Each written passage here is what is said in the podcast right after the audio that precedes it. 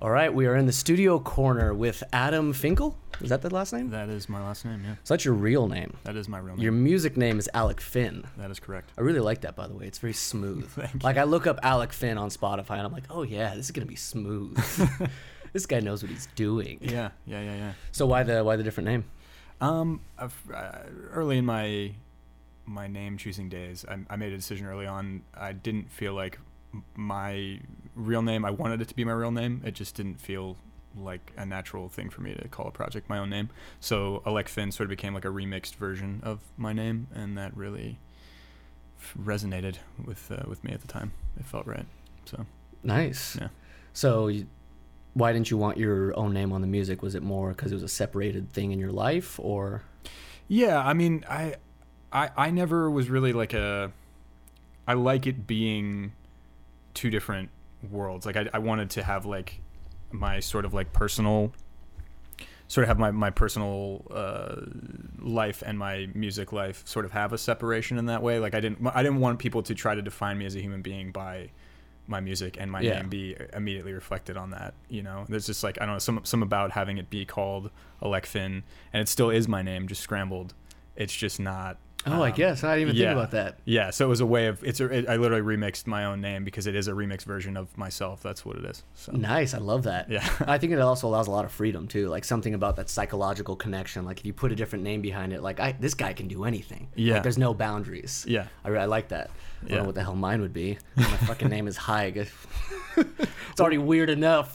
yeah, I mean, but if you literally sat there, like I remember sitting there for like a night, and I, I had like a, a journal, and I was just writing down a bunch of like started with actual names and things that are meaningful to me, and objects and and uh, memories, things like that, and then slowly, like I was just like, I wonder if I could just like kind of mess my name around, and then I came up with that, and it just there's something about it that also felt like it was European, um, and and almost like. Uh, almost like Nordic in a way, and Yeah. and I I felt like the music feels like it comes from that area of the world. Uh, I, I've always like had that like I, I, people were. Were you uh, sober in these thoughts? Oh yeah, yeah. oh, yeah, nice. I yeah, like it. You're down to the bone. Perfect. Yeah, yeah. So it just uh, it, it felt it, it just felt right. It felt right. It did. Yeah.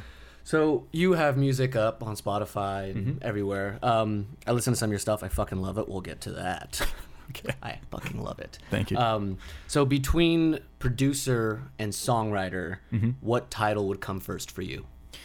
That is a great question. Um, I go. I would like to think that I balance them equally. These days, I try to really focus on being a songwriter first, and then letting the production influence that uh, afterward, uh, rather than the other way around. I think when you go in for style and sound, which is you know, a producer is sort of like a style specialist in my opinion, um, and I think when you lose sight of what the song's actually about through trying to just get good sounds and find the right vibes and find the right chords. Um, uh, yeah, not not as into that. So I would like to say in that point, then I guess like yeah, a, a good balance between the two. But at my core, yeah, I wanna I wanna songwrite and make sure that I have a good roadmap. I like what you said about the producer kind of honing in the style or Mm. you know moving forward. So that's one difference between songwriter and producer. Like what, what what would be the main differences to you? Like if you could state like three or four, whatever they are. So, songwriter is. I mean, you're, you're talking like just from a creative standpoint, or from For for you, what what does that mean? Me, so a yeah. songwriter means something to you, and a producer means something to you. You know, what are the differences for right. Adam Finkel, aka Alek Fin, Yeah. or Alek Fin? Oh, uh, that's that is that's a that's a mystery. I'll leave that to you. Oh yeah, you goodness. can you can say how it feels, right? But I, I think Alek Fin was always the the the go to for me. But Alek Fin, it's all good. None of it. I'm never gonna get mad. Well, if we'll you see. know the name, We'll see. I'm We'll already see. going to be shocked. So I will be always excited.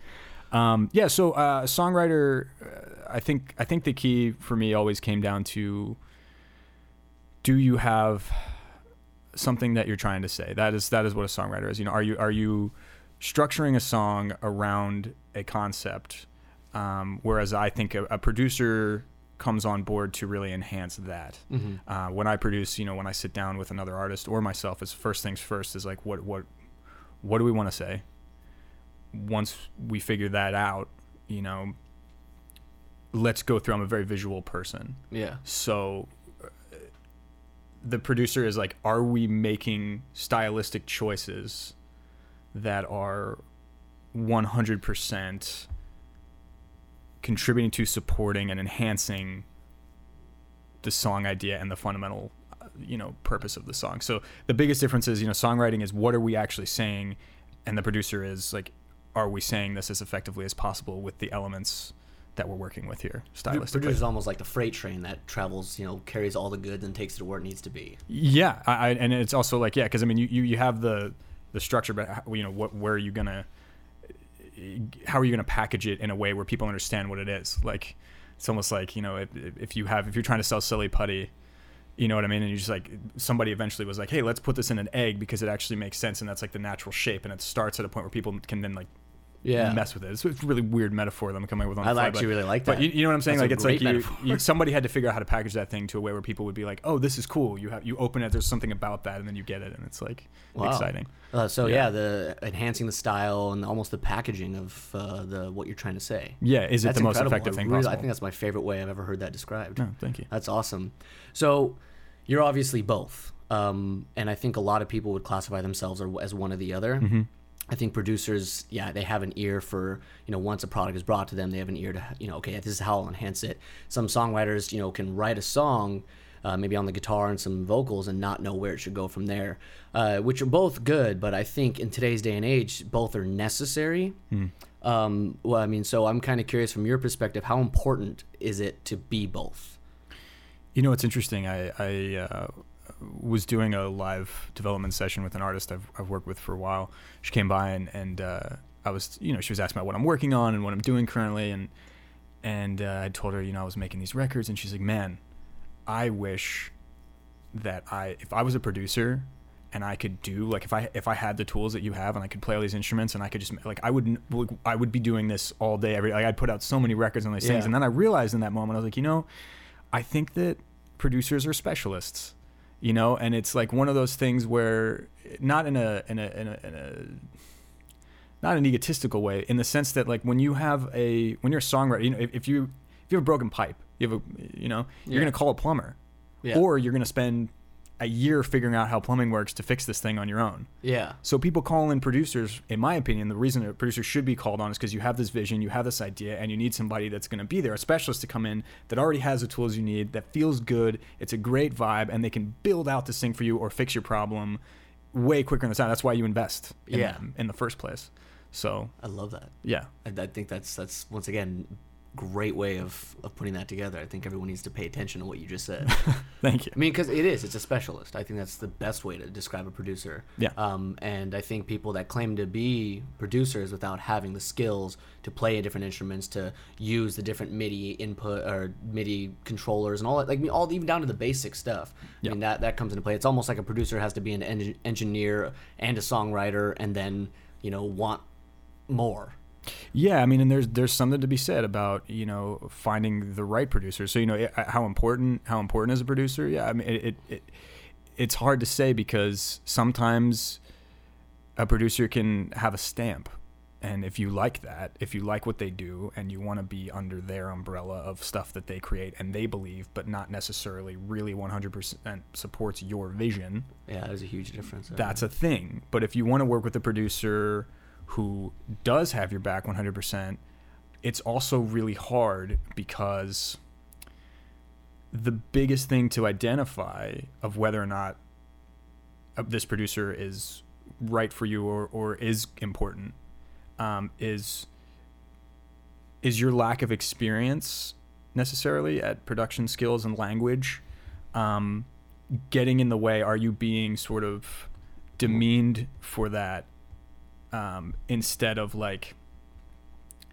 is this is, is your lack of experience and your personal taste given separate understanding if that makes sense? Because like i may not sense. know what i'm trying to say but what i'm saying does have inherent value and it is what i need to convey. So can we come up with a common language? Is this person willing to have that language? And if they are then yes a producer is essential to you because they're going to take what you're saying, they're going to package it in a way they're going to save you a ton of time.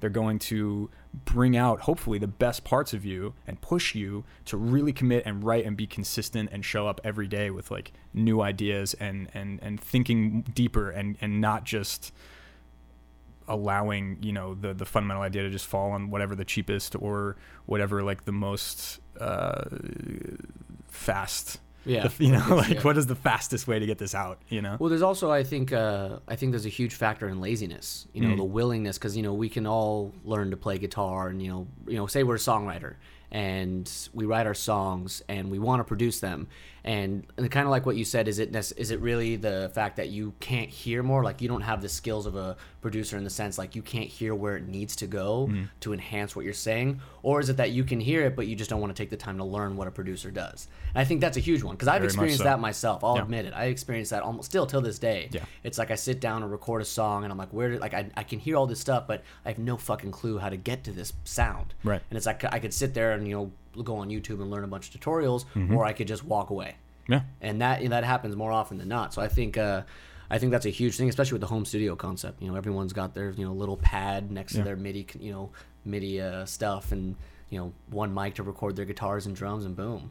You know, Yeah. you could produce a whole thing. I mean, you do that all the time. I, I see your videos all the time. I love it. literally most of my yeah most of my life So how'd you so how'd you stumble into music? You've been doing it your whole life? Yeah, there's a there's a picture out there uh, when I was like four, playing a Casio CT70 with headphones on on like the string, uh, the string setting. Uh, my dad played piano. Uh, my mom was a vocalist. My sister uh, ended up picking up flute in, in grade school. Yeah, was- everybody's You had no really choice. uh, there was like a Finkel family chorus going on. Uh, all my aunts and uncles would harmonize with my mom and dad and stuff. And um, yeah, music was really it was it was important, but it wasn't just uh, it wasn't about like the. I, I don't for me it was it, it was the only thing ever that like really made me feel like Aristotle and Plato that like had this big debate about art in general and Plato's thing was like you know art is horrible. Like theater is horrible because you're eliciting genuine emotion through false pretense. Like this is the most dangerous thing in the world. It's pretty metal. And Aristotle was like, "But if we don't do that, we're gonna go insane." He sounded just like that. Like I heard a recording. Oh, I believe. Oh yeah, Yeah. that's exactly what he talked like. um, and uh, yeah, so there's like a that that I remember when I when I learned about that, it was like one of those things I was like, yes, that like music is that thing for me. Like it, it it's such a It's necessary. and I love. Yeah, I was always into this like, the, like this hopeful melancholy stuff. Like no matter what the genre was, I would always like kind of center around this like, what is the saddest thing that also just feels like so good and just makes me want to like go crazy. Like you know well, what I mean? it's Like, it's the it's the the metal concept as I you know I always I always draw the metal thing, but it works for all different types of music. People Yeah. are like, you know, how can you listen to something so angry and so heavy and intense? I'm like, well, it's because a lot of us have that rage inside of us, mm. and that allows us to feel it. Yeah. Without doing anything stupid. It's like people like, why do you listen to a sad song when you're sad? It's like, well, it helps me feel the emotion and get through it. Like Yeah. that's what music is for. It it taps into almost like this universal godlike energy that we can't attain as human beings. Right. We can only channel it. Right. Like we have to have it. Yeah. It's nec- it's necessary. I mean, it's even when you go back to you know like not to not to get so historical here. I feel so douchey, but Give it to me. Um, no, no, like that, that. There's always been like even in the the prehistoric, you know, like the first amount, like we, we there were drums. Yeah. Like that's Rhythm. why what, like at what point where it's just like we need to hit things in in, in a pattern like It's that's a physical vibration. it's amazing like we, there's like a fundamental like genetic need to to to feel vibrations and and uh, and, and have sound in that way and organize sound it's interesting Yeah, it's uh, and it's it's pretty great. I, I don't. I probably said this before on the on the podcast on one of the episodes because I always talk about this uh, concept. but uh, but the whole idea of like you know, music's the one art form that can't be tampered with. Like it's the untouchable in the sense of you know, if I'm going to see a a painting I've never seen before, and I read 18 different critics' view on it, and they all say it's shit. I could show up and it could be beautiful, but I'm, al- I'm already like, I'm gonna look at it like that. I guess I could see why it's shit right you know, it's probably shitty. I already have a thing. But the entire world could look could tell you that a song is terrible, and then you could hear it for the first time, and it doesn't matter what you think, you feel it or you don't. Yep. Like there's no there's no penetrating that. That's so I yeah. that's a great point yeah, yeah, I, lo- I love yeah. that one. It's the I call I it the like that. untouchable music. the untouchable no i love that yeah so when you first, uh, I mean, I imagine in your teenage years, did you decide you wanted to be a musician, or how what how how did you like make that your goal? And within it, what Hmm. what was your goal with music? Yeah, that's fair. Um, I think really, yeah, teen, teenagers when I, I moved into a house where I had a drum set in the basement, and yeah. uh, my friends would come over and we would jam, you know, super late. Uh, my dad at the time was doing a little bit of traveling with business, and um, I would have, you know, like everybody else was having like ragers. For me, it was like having like six friends over, just like playing music till three in the morning, uh, and Oh, yeah, doing a lot of jam band stuff. And uh, I was a drummer at heart. You know, that was always like that. Playing Really? drums, yeah, playing drums was my first. That was the first time I ever felt like natural at something. Um, not in like a you know I'm a shredder like crazy, but it was just like it just I would hear ideas and and the the distance between my taste and what I was making, that gap was faster. You know, I, I would I would bridge that gap Oh, faster than wow. anything else in Once my again, life. beautifully put. Yeah, beautifully put. Like and and it was uh it was it was awesome. And I, and I remember like I, I did um I would do like I, I did musicals and stuff in high school and had fun in, in that stuff and like I, I liked performing, but it never felt as good as when I would play a battle of bands. Like it never felt as like this feeling like who who I who how I feel when I do this and like the just the the authenticity of I don't know, it, it felt the most like me. So when I went to college, um I, I still didn't really know. Um, but I, I the the school I went to, their program was pretty much like awesome if you want to be a classical is usually the case. uh, Yeah. but also my problem is in 2002 now, electronic music is not a thing that people are like amped on. Like my That's your Trent Reznor. uh, y- yeah, but like even even that, my, like if, like I remember the first time I showed you know my mom, uh, like one of my early records, she was like. Is this because we got divorced? Yeah?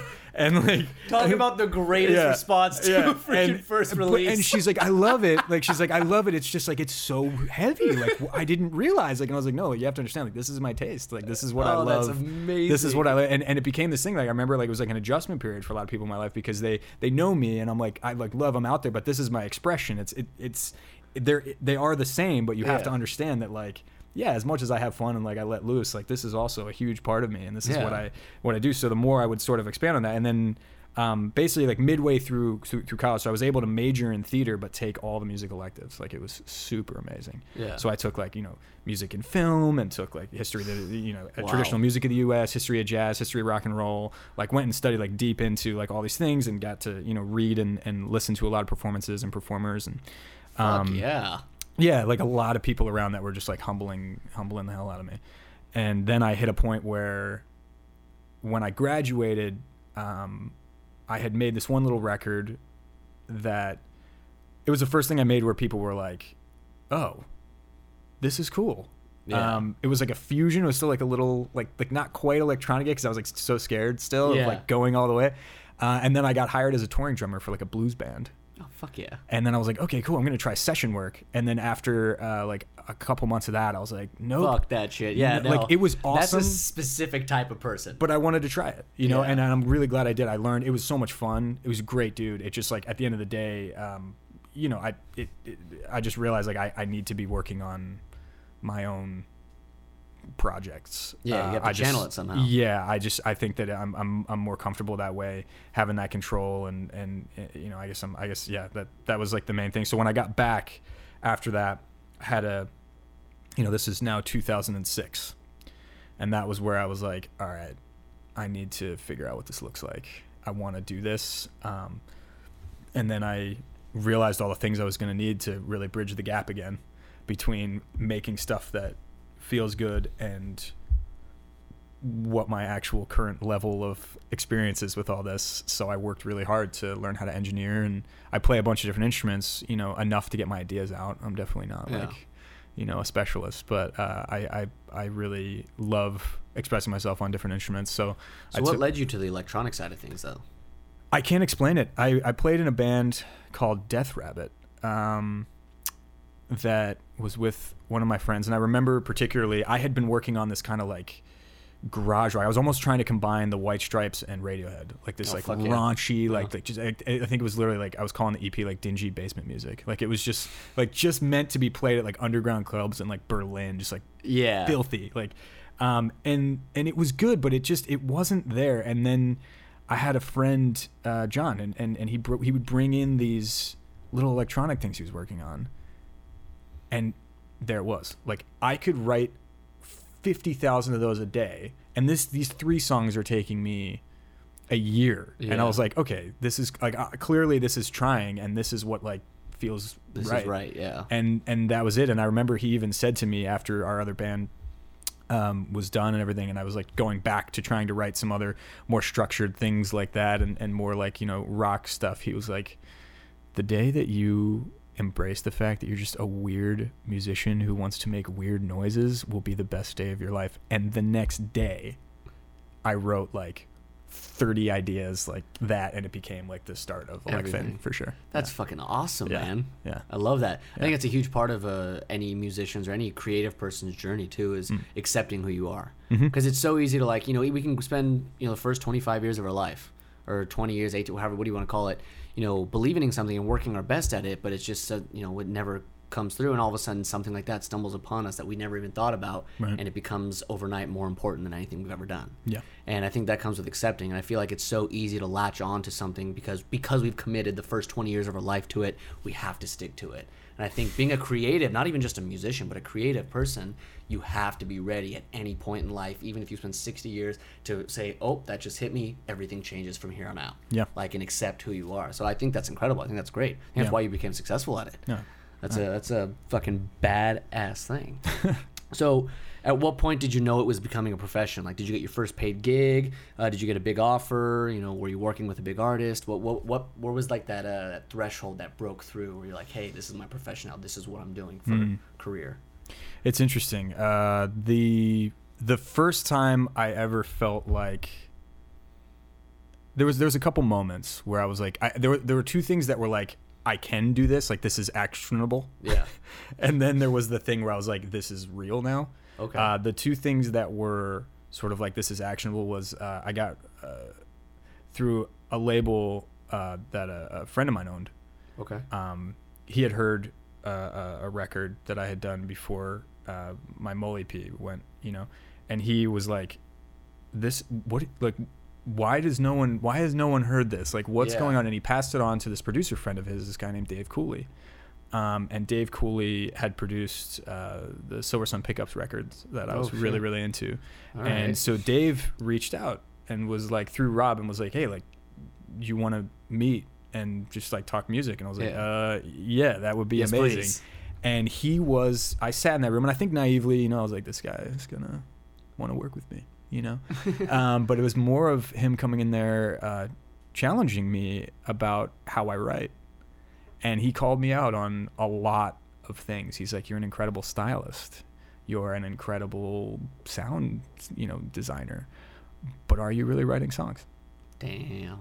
And he said, because he's like, I don't think you need a producer. I think you possess the tools to do it. You have all of the tools to do it. He's like, I don't think you've organized them and packaged them properly yet. So take some time, listen to a bunch of music, listen to stuff, and then write your next record. So Damn. part of the reason that so that was one of the two things right before that happened the only reason that conversation happened was because i had uh i had told somebody this uh, somebody had told me to, to start doing remixes so uh, the third remix i did was for uh, a remix contest by phil selway who's radiohead's drummer Yeah, I was gonna ask you about that. Talk about Yeah. that Radiohead remix deal. That's- yeah so it was a, it was just him he was, did a solo record um, and he had a track called beyond reason that he put up on this site called indaba and a friend of mine found it it was one of my coworkers at the time was like hey dude you should enter this you were talking about remixes right and i was like yeah and it said like you know he will pick the winner himself and that seemed really exciting to me just the fact that there was potential for him to even listen to it Yeah, personally too. that's done Enough. um, so I spent like 50 hours probably on the remix. Had a couple buddies come through and and uh, you know give me their like, yeah, it's, I would say that that's you know that's that's on point. And I was like, okay. Uh, and then it came in second in the uh, the popular votes, and then he uh, he picked it as the winner. And it was this like insane thing. Why do you think you won? Well, What separated you from everyone else's track? I would say that part of I'm very lucky that I had an epiphany on my second remix. as if I've been doing this for years now. the first remix I did, I, I had this mentality of like, oh, this has to make people dance. This has to make people groove and move. That's the point of a remix. Is like it's supposed to be like EDM or like trip hop. Yeah. And then I was like, nope. A point of a remix is to take. For me, I decided to embody the what is the song about, or what does it feel like it's about, and I'm gonna run with that theme and make it fit that theme. Basically, reproduce the song rather than remix it. Kind of like almost- change its outfit. It's literally like it's the same person, but let's put you in a different and outfit. it's the same tones, Yeah. and you get to add your own if you feel like what's there is not enhancing it. Yeah. So by the time I got to that remix, what I think helped a lot was I wasn't trying to just make a bunch of cool sounds or just like take his, you know, his acapella and put it over just like my own orchestration. Yeah. I literally took all of his samples and used like 90% his samples and like just chopped them and made them refit to something that felt like there was no reason to it at all. Because that's what the name of the song was. So I just took like Beyond Reason and I made a song It's just like this sounds out Beyond of Reason. control. Yeah. Um, and he had written like he's like there was just like you know something about that one that just really felt um, the most like like raw. Like it just felt like the more organic out of the group, and it was just Wow. it was like surreal. Good for you, man. Holy Yeah, shit. it was did he, so did you get to personally meet him at all? I mean, how did No, no, he no. just got announced the winner? his label Nonesuch uh, they sent me a signed vinyl from him it just said like That's all the cool. best and they sent me like thanks for the great remix and um, their rep reached out and i was like please tell you know um, philip thank you so much and Yeah. i really appreciate it they're like we absolutely will pass on your kind message like we're so grateful you uh, so grateful that you submitted and um, yeah Do you know how many people were in the contest? yeah i think it was like 300 Holy shit. 400 yeah Wow. Yeah. That's a serious statement right there. yeah So what came of that? Like, did anything big come out of that? I mean, did you meet anybody important? Like, how did that lead into your career? Yeah, it was it was a you know I think like anything else, I, I particularly um, at the time, I, you know, I, I it was a credibility booster for Mhm. sure. You know, it's like one of those things where like when you post that on social media, like friends of, of friends of friends or people from the past, like all of a sudden it's like, oh, it's a qualifier. You Yeah. know, and that's a big thing, especially in the LA scene where a lot of my friends were living at the time. I was in Ventura County, Okay. um, but my friends were in LA, and so he, you know, one of my buddies saw it and was like, "Dude, I didn't even know you do remixes. Do you want to do remixes for like a bunch of artists on my label?" And I was like, "Yep." So I started, and now I started getting paid. You know, so that's how you. So that's who hired you. Labels hired Yep. you. so yeah, so I started getting uh, remix gigs off of the fact, like the third remix I ever did, which just seemed insane to me. Wow. Um, and then uh, that that was the guy who introduced me to Dave Cooley. So now I was like, I've established myself as a producer who can remix, and then now I'm taking these tools, um, which by the way, remixing teaches you how other producers work from a fundamental. That's the best part. Is like forget Oh, whether or not. That's you great. you That's a- listen through all the textures, how they pan, how they use things. It's like it's such a great way to learn how other engineers work and really get inside the head of the Oh, people wow. working. Would never think of that. Wow. That's Yeah. dude, you're full of gold. no. This is this is gold. This whole you know we call this episode gold. I, I, you know what? It's uh, it's it's appropriate for Call this uh, production gold. production gold. Hey, if if that's what uh, that's what's coming out, I, I will happily take that compliment. Cheers. That's a great. Yeah, cheers, Cheers to you, man. you, That's incredible. um, Um, so yeah, so labels were hiring you for remixes. yeah, yeah, yeah. So then, um, after I met with Dave Cooley, so I the, yeah, I- should have done this other order other order around. So yeah, I get the um, win the remix contest, meet Dave Cooley, get humbled to a point where I basically just take a break from writing for about a year uh, because he had mentioned just listen to other people. Don't be a you know, don't be a statist. Uh, like, don't don't be like a, a mathematician. Don't be trying to write equations for all this. Don't try to be, uh, you Just know, doing statistics every five minutes. Just listen to all of the best, most popular records of all time. Not just the hits, like the whole record. Why is this? What is it about the way they're doing things, production wise, that's hmm. happening? Like, what is fundamentally what are they doing? And it was like little things I would notice, like oh, playing the chorus melody on an instrument at the intro to the song and then doing a verse and then doing the same melody again with vocals this time. Like it's already in your head and then you have a verse and now it's played again and then there's another verse. You're already getting the chorus three times within the first two minutes of a song. Like Do you have like uh like name three records that were big in that in that changing process for you? in that yeah. So for sure uh beach boys. Wow, um, yeah. Yeah getting getting lost there pet sounds was one i kind of dug into but even that's probably not the best example but well, Um, yeah, I actually went through uh, Willie Nelson, like Wow. a best of Willie Nelson uh, compilation. That just like just to like hear what that guy's got going on because it seems to be working so well. yeah. And uh, then um, who was the other one? I, I went through um, Elvis. Actually, I'd never really listened to a lot of the the throwback Wow. Elvis stuff. Yeah, it was beautiful. Um, so I mean, so take Elvis for example. What did you do? You remember specifically what you grasped from an Elvis record? yeah, the the way that the production was completely appropriate for every element that he was singing. Like it wasn't rocket science. Like it wasn't trying so hard to, you know, I, one thing Dave said uh, when we met was, in his opinion, modern music is all about who can come up with the coolest idea. It stopped being about songwriting a long time ago. Wow. And I thought that was unbelievably profound because it's so true. You know, who can come up with the fatter bass? Who can come up with the coolest drop? Who can come up with the louder vocal? And it, and it was such like a just a, it was a brilliant statement. And I, and I and I listening to that, it was if he's singing about being on a boat, the instrumentation made you feel like you're on a boat. Yeah. And I, w- when I, you know, went back. So basically, after that, I, I was like, I think I'm ready to start writing again. I, I you know, my my stepdad um, at the time was was diagnosed with cancer. He was passing away, and um, Mole was uh, sort of uh, the first time I had to really think about mortality in that way from someone that I was that close to, who'd been like Yeah. a father to me, um, and. Uh, that record was a deep reflection of that and all the things that come with that and each song was sort of a different extension from that so it was like before i was just like literally like i'm gonna make soundscapes and then when it feels cool i'll throw some lyrics on it this was the first time where i was like i knew what i wanted to say Start to finish. Yeah. and i knew different things that go along with that concept and i want to sort of explore those things and for that one uh, when you ask like when did this become a career um, I hired uh, one of the one of the labels I'd done remix for. I had said like you know like what any advice on this next release I want to put out because I sent it to him and he's like this is awesome. Yeah. He's like have you ever thought about doing PR like working with a PR person? I was like I can't afford that at this Yeah. stage you know and he's like no no no like send it to this girl. She might give you a deal if she really likes it. So I sent it to Inga at Girlie Action in New York, and she was stoked. Um, just like she was like, "This is awesome. I would love to work with this, but I need a lot of stuff to go with it." And I was like, "Oh, like what?" She's like, uh, "I need remixes. I need uh, video content. I need uh, press photos." I, so I was like, "Oh, I have no idea what I'm doing at this point. Like I've Yeah. never really marketed something with somebody who's a professional." So, um, anyway, finally get the content she needs.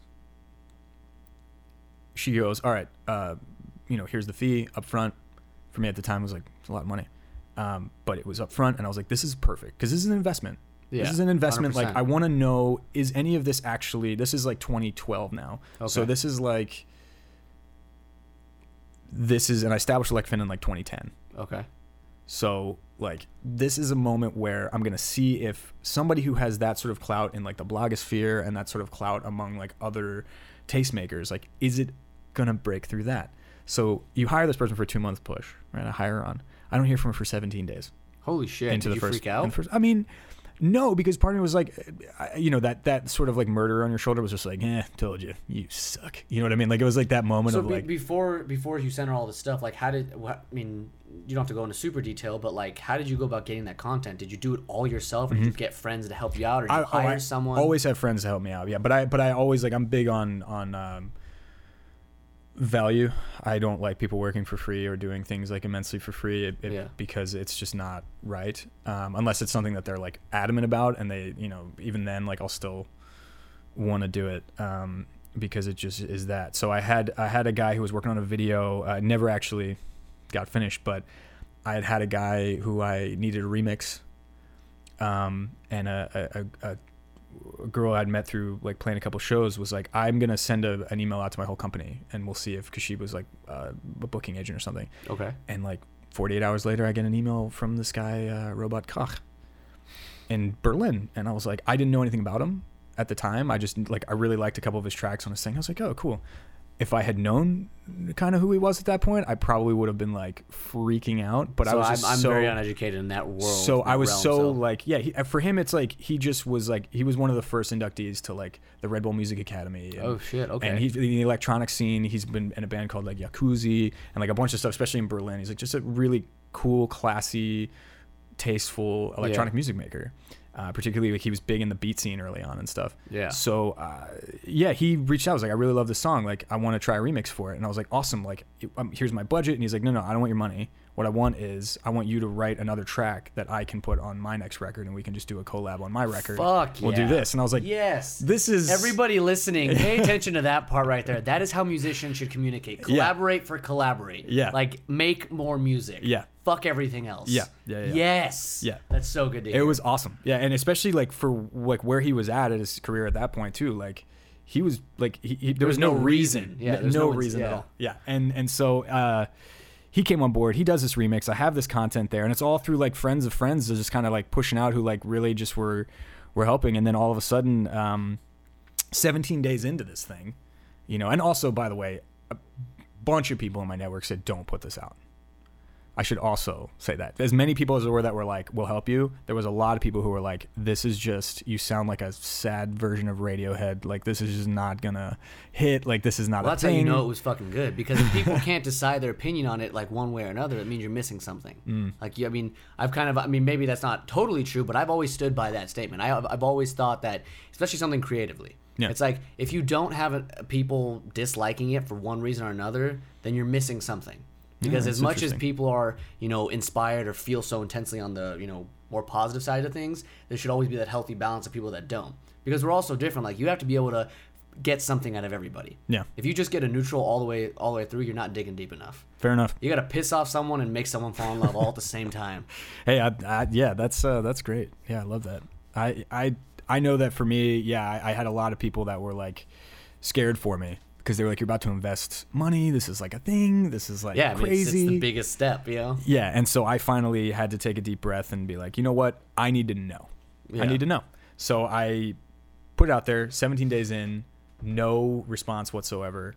Um, I'm out to dinner with my mom and my stepdad at the time, visiting them in New Jersey, and I get an email from her, which I normally would never like check my phone during dinner, but this was like, guys, I'm sorry, but it's from Inga. Like, I kind of want to know what's going on with all of this. So I read it, and it just says, "Thank you so much for believing. Um, I know, you know, this has been a crazy road so far, but I got you a premiere for your first single on Jay Z's blog, and Jay Z okayed it himself. Holy shit, Yeah, that's awesome. yeah, that was like, I'm just mind blown right now. yeah, and so, So wait, before we move forward, I want, I want to walk through this really. Let me just sum this up. Yeah. 2010, you come up with a new name for your music. Mhm. 2012, you take a huge leap after suffering a loss, and you expose the most vulnerable side of yourself. Mm-hmm. Not knowing anything about the industry, not knowing anything about that, someone offers you a ridiculous chance that you know most people would be like, "This is too out of my league. I'm not going to spend all that money." And you said, "Fuck it," and you went for it, even when most people were saying, "Don't." Mm-hmm. And then 17 days later, you get told that your stuff is a, is wanted by Jay Z, one of the biggest artists in the world. yeah, to premiere on his blog. Like, So that's about a two year timeline. yeah, three, three, two, three years. Yeah, Two, three years. Yeah. I'm saying this because I want everyone listening that's a musician that's trying to make it in any way, shape, or form. Like, Yeah. that's one event. Yeah. That is one album, one event, one person. yeah, That's how much. Like, I mean, that seems like a long time. I mm-hmm. mean, maybe it takes three years, but that fucking happened. That's. Yeah. incredible. That's that's how networking, making friends, being someone as charismatic as you, being someone as you know friendly as you, wanting it as bad as you. I mean, that's what's missing. Hmm. That willingness to say, "Hey, I'm gonna do this, and I'm gonna give it my all. I'm not gonna make Alek Fin produce a record and then get to this point and then back out. yeah. I'm gonna go all the way." Yeah. Fucking Jay's. That's that's. Yeah. I'm just I'm I'm fanning out now too. Look at that. That's incredible, Yeah. man. I, this is inspiring Yeah. to me. Please continue. No, it was it was it was I, I felt the same way. I was kind of freaking out because I was like out to, I was like this is not even real. Like I felt the same way uh, when when uh, when I had won that remix contest. Like it's just it, those moments of validation are uh, you know those things you just cherish. You know those, those moments of that, and, and you know it's not like oh I'm going to quit my day job now or you know any of that. It was more of like What I was your day job? um I was uh, restaurants. I've always been working managing restaurants. Right on. Um, and at that time, it was like, this is, uh, you know, they, the curator from his blog cannot post anything without sending it to him at that time and having him okay it. So, like, literally to know that that exchange happened, Oh he heard God. it and was like, yeah, that's fine. Let's premiere at this date. You must have felt like a fucking king. It was surreal. That's awesome. It was surreal, and it was like to to go back into to work and be able to go to my friends and family and be like, hey. yeah, like so. Guess where it's premiering? And literally, like, it wasn't shock because like, oh my god, like this is. It was more of just like, I think we all had. I, I'm I'm surrounded with a lot of realists. That's good. That's Yeah. very good. And, Especially as a um, musician. Yeah, You're I the mean, total opposite. yeah. So it's. I think everybody's expectations were grossly under, like grossly under underestimated what what what that was. Yeah. And then to have that push the rest of it, it became this thing. Now, as exciting as it was, Mhm. I had no idea how to really capitalize on that. That's at the that, time. that's the tough part. Yeah. I had no clue what was happening, and you know, I, all of a sudden I have interest from actual people all around the world who are reaching out and things, and labels overseas, and people wanted to make videos, and people want to do this, and they're like, "Oh, what's next? What's next? What's next? What's next? What's next? What's next? Where's your next thing? What's You're the like, next I thing?" I have no idea. I'm like, dude, I literally made this in a loft bedroom at a house in Newbury Park, and like that.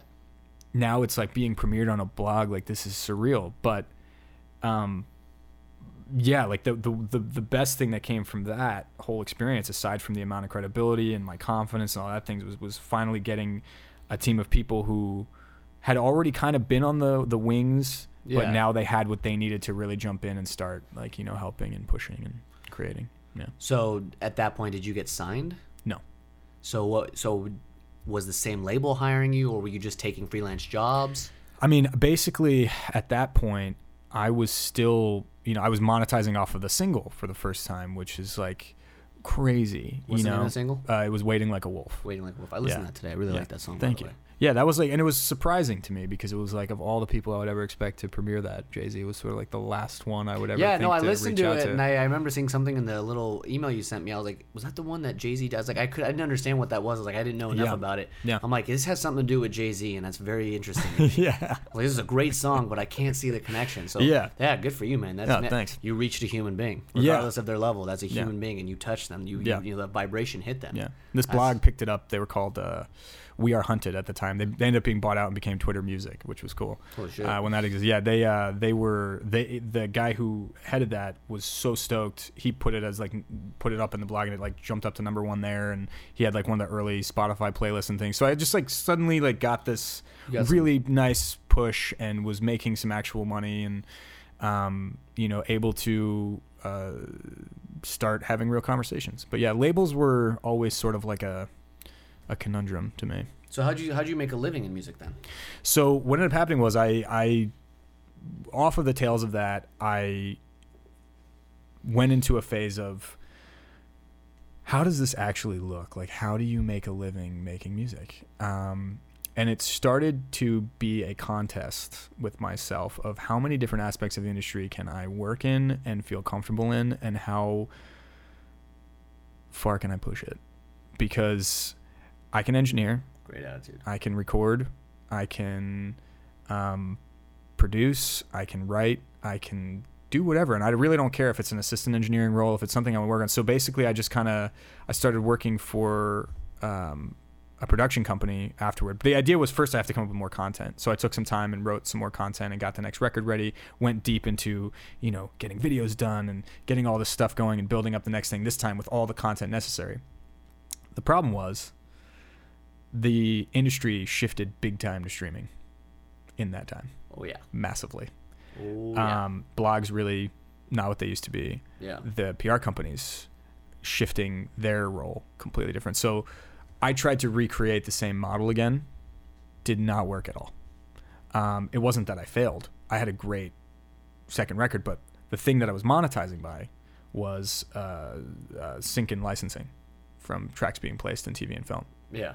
That's to this day one of the most unexpected awesome ways that just come up out of nowhere Yeah. like once maybe once a year maybe not one year two the next year three Yeah. one year like it it pops up and it's a nice little paycheck and it comes in and it supports you and then those kinds of again the credibility keeps growing i got into producing for others and remix I started doing more remixes, getting that coming on a regular basis. I got uh, hired So to was do it like freelance produce uh, production then? yeah, freelance production, and then I also got hired to do like a sample pack for a company Okay. uh, where I, you know, like made a bunch of samples other producers could use and things like that. Fuck yeah. um, I was doing mixing for other people. I was doing um, consult mixes, consult production. Um, I was working as a sort of like a uh, assistant engineer at a production company for a while, um, and then ended up becoming a co-producer, assistant producer on projects, and then eventually kind of went rogue from them and went off and started doing production on my own. And that was when uh, that was like 2016, 2017 was where I really was like monetizing full time doing production and for my tracks being placed and from So you were making money in the industry then? Yeah. You weren't. You didn't have your day job anymore. yeah, I dropped Okay. it completely in like uh, in late 2016, 2017 because I still had it, but I went down to like three days a week, just more of like support rather than it being like a full time thing. And it's and, Yeah. and that's something that you know um, it was a change that I had to do because it was like I had re- to go all in or none. yeah, and it was also like, but but also not driving yourself insane. I think I think part of what I dealt with for a really long time, and it took me a lot of work to get out of, is letting your career def- define you. And I think I wanted, I was so interested in just being able to say I'm a music producer and say this is my full time job and say these things um, that I was very quick to stop investing in my artist work and go take on things that monetized everywhere I could. Funny, I was going to ask you that next. I was going to ask you where your musicianship went, where you're, you know, Right. as a creative, like how did that change? I Right. mean, you became almost a, a slave to the next job. but I also wanted to know. You know, like I, I was more curious. Like, what Yeah. is this? What is it like being a producer in LA full time? And the other thing to note is I didn't move to Los Angeles until I was already monetizing. I made a very conscious choice to do that. Yeah. Um, so I moved there in now 2016. So I'm still pretty new to actually living in LA, actually. Um, but no, I, I, I love it now because I don't need it. Does that make sense? yeah. Yeah, You're like, there because you, you're just there. You I just wanna living be your there. life and you kind of like this. I want to be there. It's easy. It's it's easy to like. I love being around the neighborhoods, and I live in an awesome place, and it feels great. Yeah. Um, but yeah, so the musicianship definitely, uh, my my artist side kind of took a back seat for a while because I kept getting job after job after job, and and, and part of it is like I just was following that road. I Would was you like, say I that you kind of, in order to, in order to put your artist side to behind you, you kind of had to make your own stamp as a producer?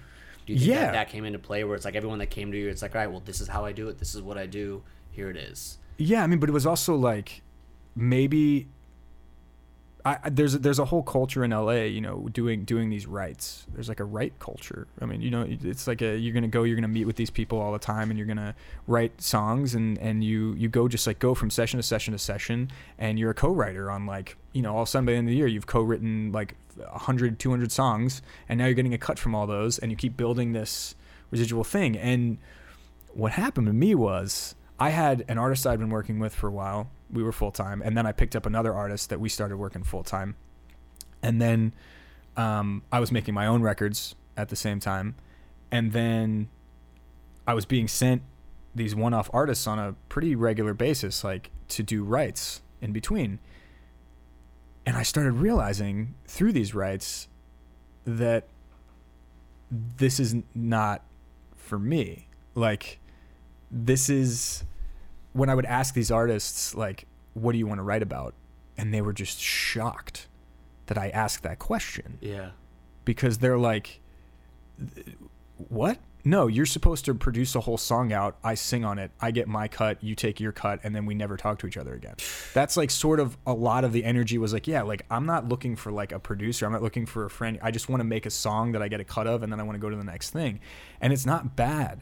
It's just not for me. Like I get that it's a business move for a lot of people and they have great voices and they're extremely You may talented. not want to say it's bad, but I fucking say it's bad. I That's mean- fucking garbage. Well, somebody in the room believes it. Somebody in the room believes it for it to work. Like somebody Is loves that somebody in that room believe what they're saying. I mean, music is not Yeah. only that expression for us and that feeling that we need to get out, but we're saying something. Right. You know, it's almost as valuable if I looked someone in the face and said something so out of line and so absurd, Right. and I got punched in the face for saying it. I got punched in the face for saying that. I'm not going to go out and fucking say that again. Right. But in music, you can't get punched in the face. Yeah. There's so much backing it, so much bullshit around it that if you contribute to the whole idea of saying something, you know, not giving a fuck about what you're saying, not caring about that message, that depth, no one's gonna punch you in the face. I mean, you can just get away with it. So it's like, look, it's an unstoppable force, but as a fucking human being, don't you want to be a part of something that means something? Well, that's the problem, right? It's like, not okay. but the art, like the yeah, the producer will be like, the producer ha- It's more of the the artists coming in are more actors in a producer's play. They the producers are like, this is a song about orange juice. You need to sing lyrics about oranges. And they're like, oh, like, is this cool? Uh, I don't know. That second rhyme's kind of weird. Okay, is this cool? Yeah, that's great. Find a melody you like. Oh, that's cool. I can live with that. I can live with that too. And it's a song that came from producer's vision. He he coaches the performance to get what he wants. It's basically the producer's show a lot of times. Well, I mean, yeah, I guess you know, as a vocalist, as a studio musician, sure, which is great. It's, I mean, it's one of the biggest parts of making money in the industry. But Right. to be a part of that, like, someone's got to have a vision that they care about. That they mean, you know, is the producer saying like, "Oh, it's about orange juice because I care about orange juice, and I think that's going to make a difference in the world," or I'm trying to you know get something across, or it means something so important to me that I'm going to use music to express it, or I'm writing about orange juice because I know some asshole's going to buy it, right.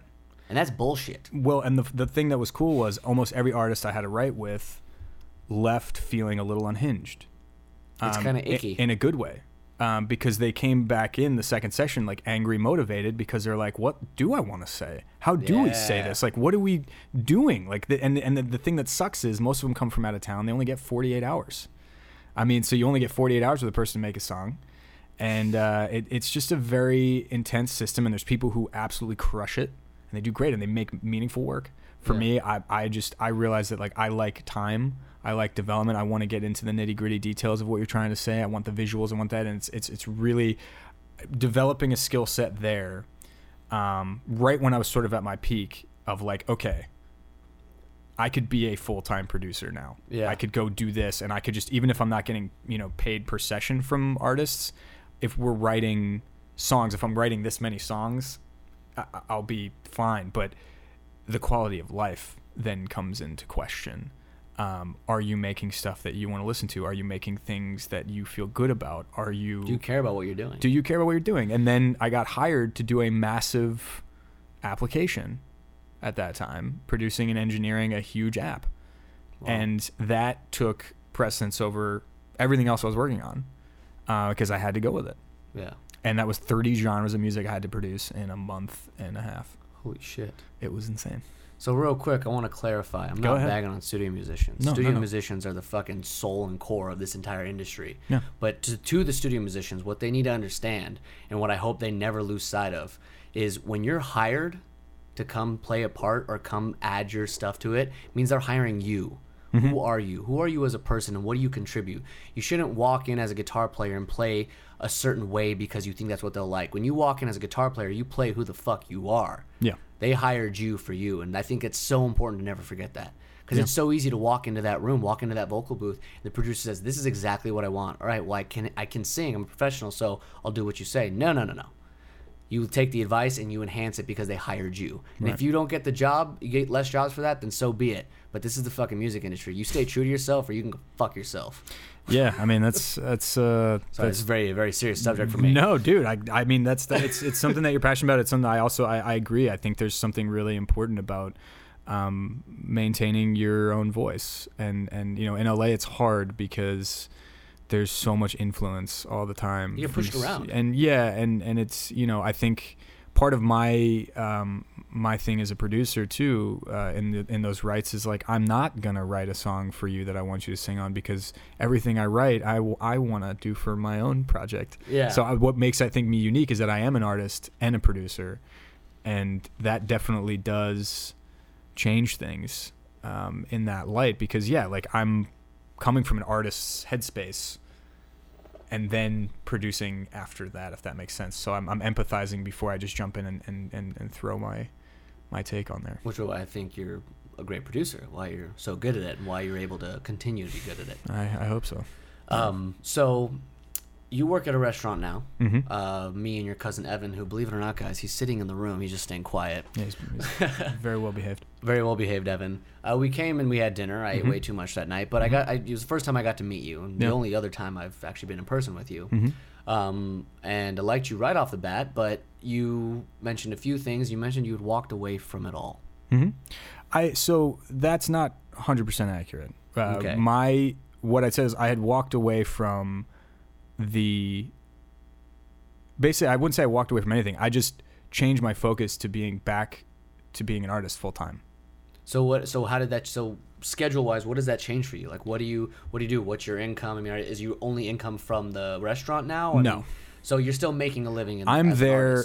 So so this was this is part of what I was getting at before was I'm not asking you about your income. Asking No, no, like, no, as I as a completely musical job, understand. just to be I clear here. completely understand, For yeah. the people listening, I want to know more Yes. about how do you succeed, So- especially as an artist. so here's here's what happened. So I had done uh, the application I spoke of was for Google.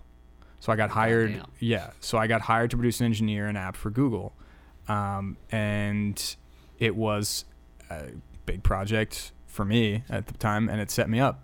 You know, it put me in a position where I really don't have to take on any other work for a while if I don't want to. Between that, the other projects I had worked on, like I had been really diligent and I had I had set myself up so that I could basically be my own label. That was the idea. Fuck yeah. You know what I mean? So I had taken on all these projects, I built myself up, and I gave myself this. But now, at this point, I'm, I just literally achieved a dream that I set in motion in 2010, and this is the end of really 2017. I hit this wall, and I start getting crazy anxiety, and I start feeling this really shitty energy all the time because I lost my love. I took this thing that was like the most precious outlet and I turned it into a job with real work stress. Unbelievable work stress. It's not just like if you if this doesn't go if you don't meet this deadline, you know, you're going to get a you know, you're going to get a write up. This is like if you don't meet this deadline, with this company or this artist, like your reputation as a producer is just you're you're fucked. You know, and it's like whether it was that dramatic or not, that's how it felt. Yeah. And it wasn't the people, it was how I was making myself feel. Because it was like I I mean, I was mixing for 22 hours straight some of these days because I just wanted it so bad. I wanted to be so I had so much to prove because it was like I just felt so like grateful for these opportunities that I had with everyone. And I'm just one of those people, man. It's like when I say I'm going to do it, I'm going to do it. Whether I, you know, no matter what it is, no matter what the feelings are, I'm, if my name is on it, this is going to be legit. Like I'm going Yeah. to put every ounce of what I have into it. The problem is when you're producing, it involves a ton of empathy. How to use empathy and not embody it is a whole nother thing. So like I was embodying all of the energies that these artists are bringing into my home all the time. And I'm like literally like I'm waking up and I'm immediately bringing in and people are writing about a lot of heavy things and a lot of things and I'm bringing these discussions into my house and it's like I didn't have an outlet. I didn't have a daily routine that allowed me to have some time to like go out and relax. I didn't have a daily routine that allowed me to be social. I had no balance, man. I was literally just like making music all day, every day, like without any direction outside of like, well, I can say I'm a producer now. What is the point if I don't even enjoy my life? You know, no flow. I had channeling through It you. wasn't happening. It was you just know, absorbing. so I hit a wall, you know, and I had luckily I had set myself up with a cushion financially where I was like, I need to take some time and figure out what it is that I want. What do I want? Like I, I want I know that I want the love for music back. I want to get back to that that stage where I just like make stuff that feels good and not have to worry, but like it's more than that. So um I I had you know, I was doing some live show development for an artist uh and I I had sort of like hit my wall. I was like, I'm just so tired. You know, Yeah. like I'm, I was just tired. And she was amazing. She's so sweet. It has nothing to do with her, Yeah. you know? And I just was like a burnout, you know? And I um, went into my old job to pick up my W 2. And I had not been able to, up until this point, really figure out what it is. Like, I was just so in my head Mm-hmm. you know and uh i had met like this this uh one of the one of the servers that worked there just she just saw me and she just gave me the biggest hug in the world. And was like oh my god. And i just like walked up to these two people that were sitting at the bar and i was wearing like normal clothes and we just started talking about you know life and all this random stuff. They were complete strangers. And i had this moment where i was like oh yeah. Oh yeah. People. people. Um and I went I, you know I, I went back to because I was on break and the session happened to be in Agoura. So I, I went uh, I went back to finish the session. Then I went back to to the restaurant and I saw my boss and I was like listen this might sound crazy but is there any way you'd be down to have me here like a couple days a week? Like just to like be around humans? Like you don't even have to give me shifts that are like money shifts. Like if i could just like have this and like just in my own head have a social life. a social life that's like i mean and i have friends and i go out with friends but i don't ever want to be reliant on my friends yeah. to like be mental stability you know what i mean like that's like i mean you rely like of course my friends are amazing but i don't want to like like hey can, can we hang out if we don't hang out i'm gonna be isolated in my cabin here um, that's not a healthy way you know but but it was also like i think it was just getting out of my head It's more than interaction anything with and it's just people. and you have you have structure i need structures in my week Yeah. that was the thing. I went back to being just an artist full time, and, and the moment was I was working on a chorus in a song, and I had this like wash over me, of oh my god, if this doesn't market, it's six to eight months from now. Like I'm, I'm not. I'm, what's where's the next check gonna come from? Yeah. That's- that's weird. Your head just to- totally twisted. I've never been there before, and then I realized like you know what? How do I balance this? Like how do I structure this? How do I take the pressure off? How do I get back to a joyful place with this where it's a healthy relationship where I'm making stuff because it feel good it feels good. And that was that moment where I really reestablished the fact that for me being a creative always needs to come from a want and not a need. And some people work really well the other way. They Mhm. have to be in a corner to make their best stuff. For me, I need to have free, open space to do this. And me going to the restaurant as a choice a couple days a week is very different than being there because, oh my God, I need a day job because financially, like, I know I can do it full time Yeah. as that. But the reality is, I'm happiest when I'm making my own records in my Fuck own space at my own pace. And will I do production again? Of course. Like if there's jobs or there's people I meet, like I'm not like hard knowing anything that comes Yeah. through. And there's corporate gigs that'll come up. Of course, like I get reached out to with things, and I'm not. I'm not like, oh no, you know, that's I'm just an artist now. You know, it's not like I'm that. But right now, it feels great and i just want to build a massive catalog of stuff that's going to attract people to make stuff that like any people coming through they like they, i really have made a stamp as an artist that then can bring me work as a producer that that's really in my vein all the time i don't want to produce pop stuff as much i don't think you know um, I, I love it i love producing stuff for other people and helping them realize their vision but you want to be able to dive into something yourself. yeah, and let's be real. Going going and doing stuff with other people is really cool. It's really safe when there's a paycheck coming in from other people all the time. But part of me had to come to terms with the fact that, you know what, maybe I got into production because at the end of the day, am I really that terrified of in putting it all on myself? Yeah. Wow. You know? I really like that. Yeah, and it was just like a r- honest moment. And I did a lot of mindfulness training. Um, you know, got into mindfulness meditation and and really bringing my days to like how do I get the most out of these days? How do I, you know, if I'm gonna be literally making music four out of seven days a week on average, what what does that even look like? How do I even do? How do I do that in a healthy way where I'm actually productive? Like, what is my end game? What are my goals?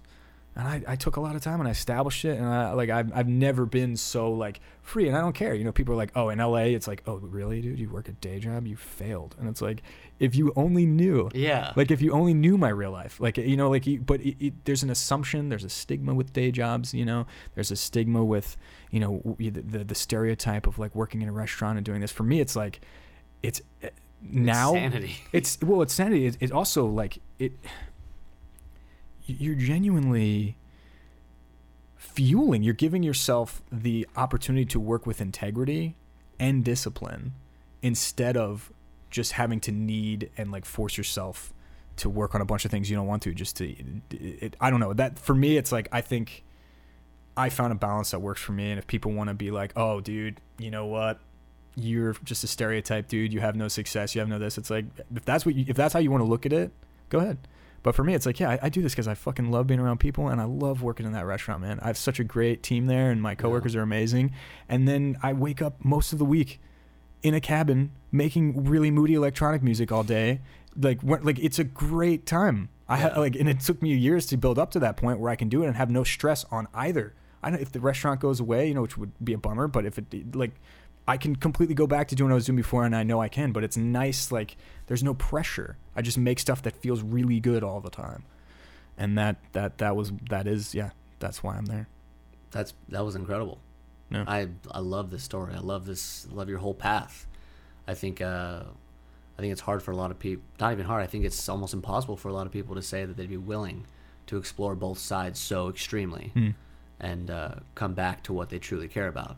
I, I see that every day, even with close people close in my life, and you know stories that I hear all the time. There's always people that believe in something and have such deep passion because it's who we are as human beings yeah and uh, and they get to a place where they lose the passion because of the struggle Mm. of maybe the position that they're in with what they care about, Mhm. and so often people walk away from it because they just immediately assume that it's bad for them, when in reality they just haven't cared for it like they should. It's like if you had a kid, like imagine you know, your music as a child, like this, you know, a child that you have to nurture and take care of, this and that. You know, if you raise your child improperly and you weren't there for it and you didn't, you know, you did all the wrong things, it doesn't mean that you just throw the child away.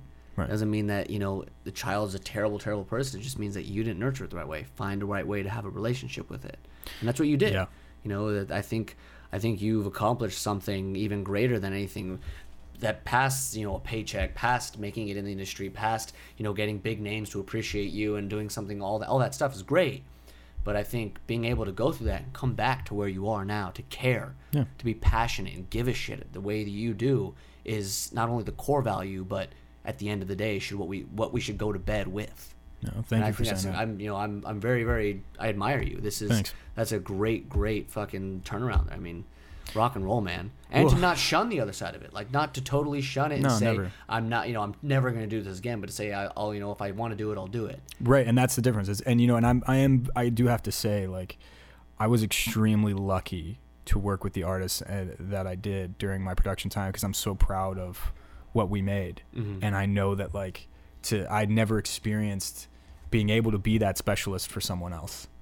You Yeah. know, somebody who has these ideas and, and has those things like you said in in your head, and and they come into a room and you're that you you provide the tools for them to actually bridge that gap between their taste and, and what they're capable of. You are that bridge. Yeah. And like it's the most beautiful feeling in the world. For me, I, I, I think that like you know, technically I was there, you know, and I had really cool methods that worked. Um, but for me, I, I wasn't in a place I don't think spiritually and and and and like mentally to do it at the capacity I was doing it at Yeah. sustain you know and sustain it. So Yeah. like I mean I'm I'm everything I've worked on and I've put my name on I'm like unbelievably proud of. As you should. And be. I'm so glad and honored that people saw that potential in me and gave me a chance when most people would have been like, I don't know, you know, and like they invested in me. And that gave me the confidence and the courage to know that I can do it. And I did it. step one. And now I want to do it on my own terms. That's rock and roll right there. Yeah. That is fucking rock and roll right there. It's, it is. I can do it. Now I'm gonna do it on my own terms. yeah, I'm going to do it the way that feels good to me. I'd you know? rather I'd rather crash and burn and go down in flames for the rest of my life on my own terms than succeed on someone else's. 100%. And know? that's that's once again that you know that's it's the self awareness that you have. You Hmm. know, to have that self awareness amidst all the distractions that are there. And especially in a thing like music that's so incredibly vulnerable, so incredibly sensitive, Yeah. so incredibly ruthless, Yeah. and to still still stay self aware.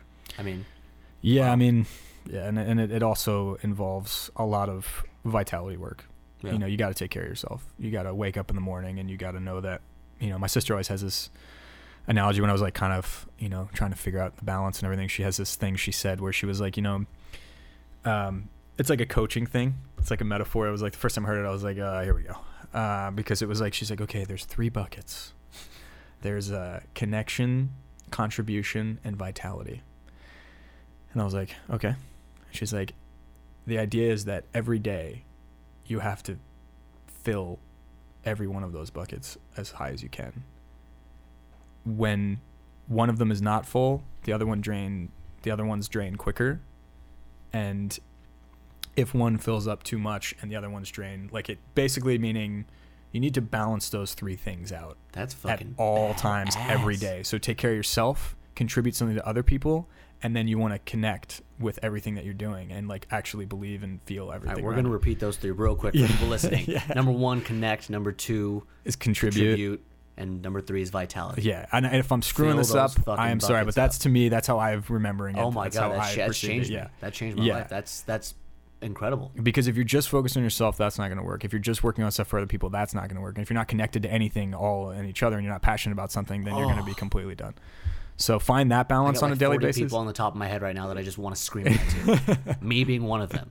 yeah. You know, wow. That's, Yeah. Fuck yeah. and that that stuck with me really well and and I think you know one of the one of the things um, that uh, I remember from from this book that I, I took a mindfulness meditation course from it was like all done through a book um, it was the idea that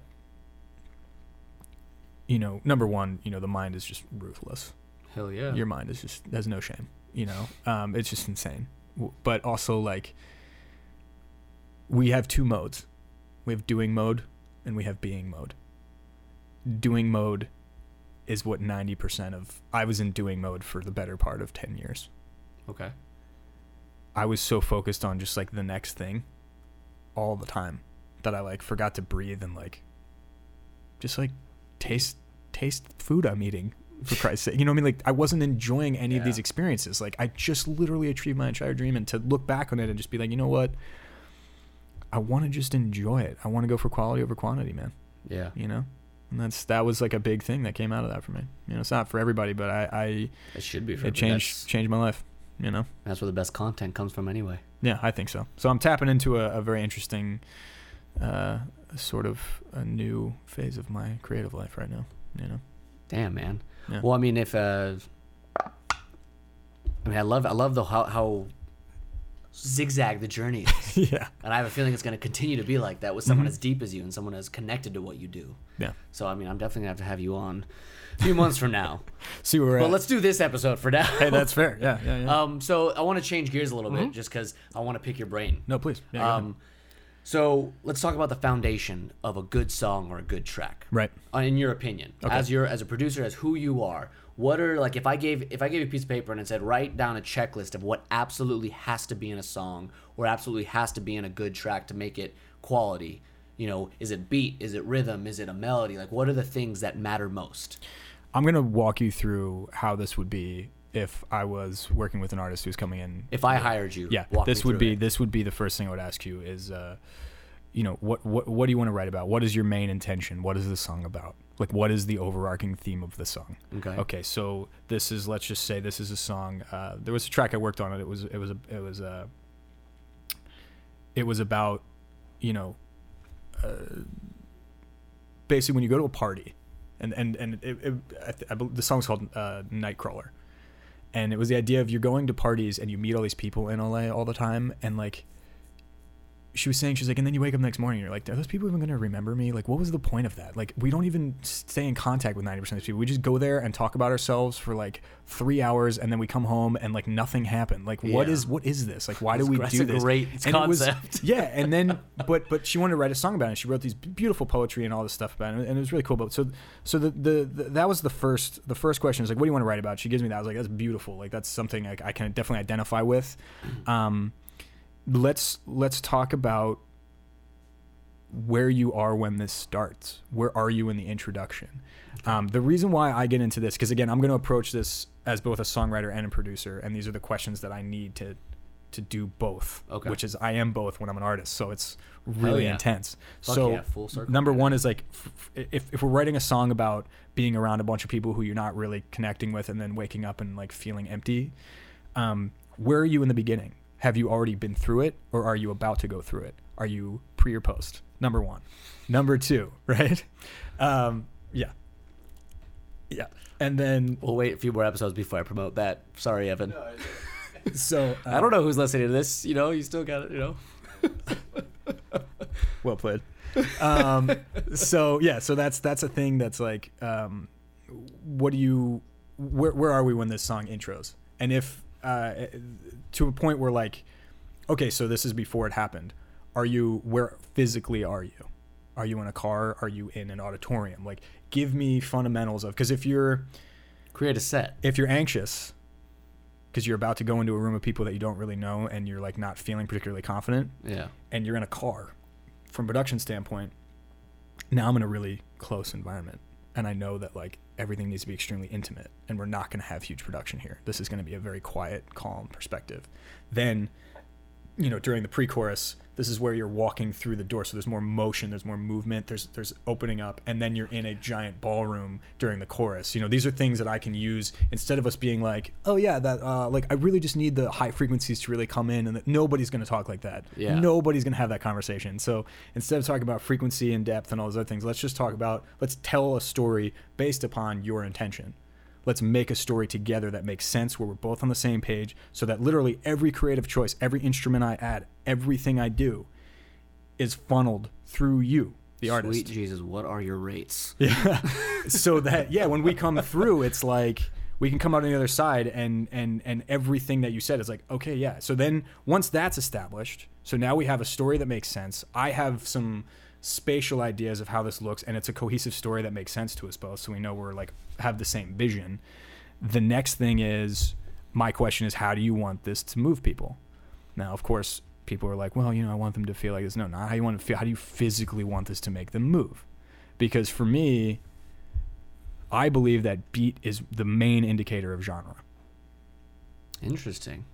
So depending on how you want your body to move is going to depend on how we're going to initiate sort of the style and genre of the track. Even if you're a pop writer you can make a song that's metal. You know what i'm saying? Like you can there's no rules in terms of that. Like there's stuff i'm obviously more proficient in but if you want to make a song that has that needs you want people to roll like this like we're going to go more r&b if you want stuff's going to make people shake yes or no you know we're going to go more like house we're going to go more like you know Yeah. four on the floor if you want stuff that's going to make you headbang that's a whole thing if you want stuff that's going to make you not know how to move that's a thing too there's no wrong answers Yeah. it's just tell me how you want this to move if you want people to be confused if you want people to be lost we Your can make them move will that way react to it. we what can is make that reaction? people move that way and where we Fuck yeah, that's cool. Oh, Yeah. yes, I love this. so that's like Continue. a, yeah so that was a thing that really sort of uh, resonated with me and and like figuring out you know so, the thing that was fun about production was like figuring out how to actually translate that into sound um, is pretty insane you know I so have the chills right now listening to this. No, honestly, I have the chills right now. This is like,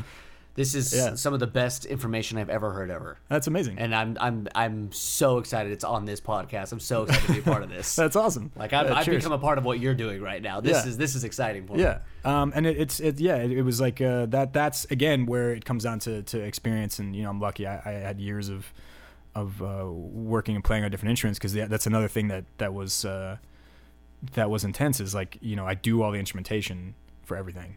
So when there's stuff I can't do, we go to session musicians, and you know that that goes to they're the there. Yeah, exactly, and and it's a blast because They're the best at what they do. God knows I don't know how to play the instrument. So when they when they're like, "Hey, can I?" I'm like, "Yes, Yes, please. please do." I would love that, you know. Uh, but they, it's it's it's it's fun to expand that and and grow on that. So yeah, that's that's sort of like the the most important elements for me. So just to really like shrink it down are you know what are you trying to say?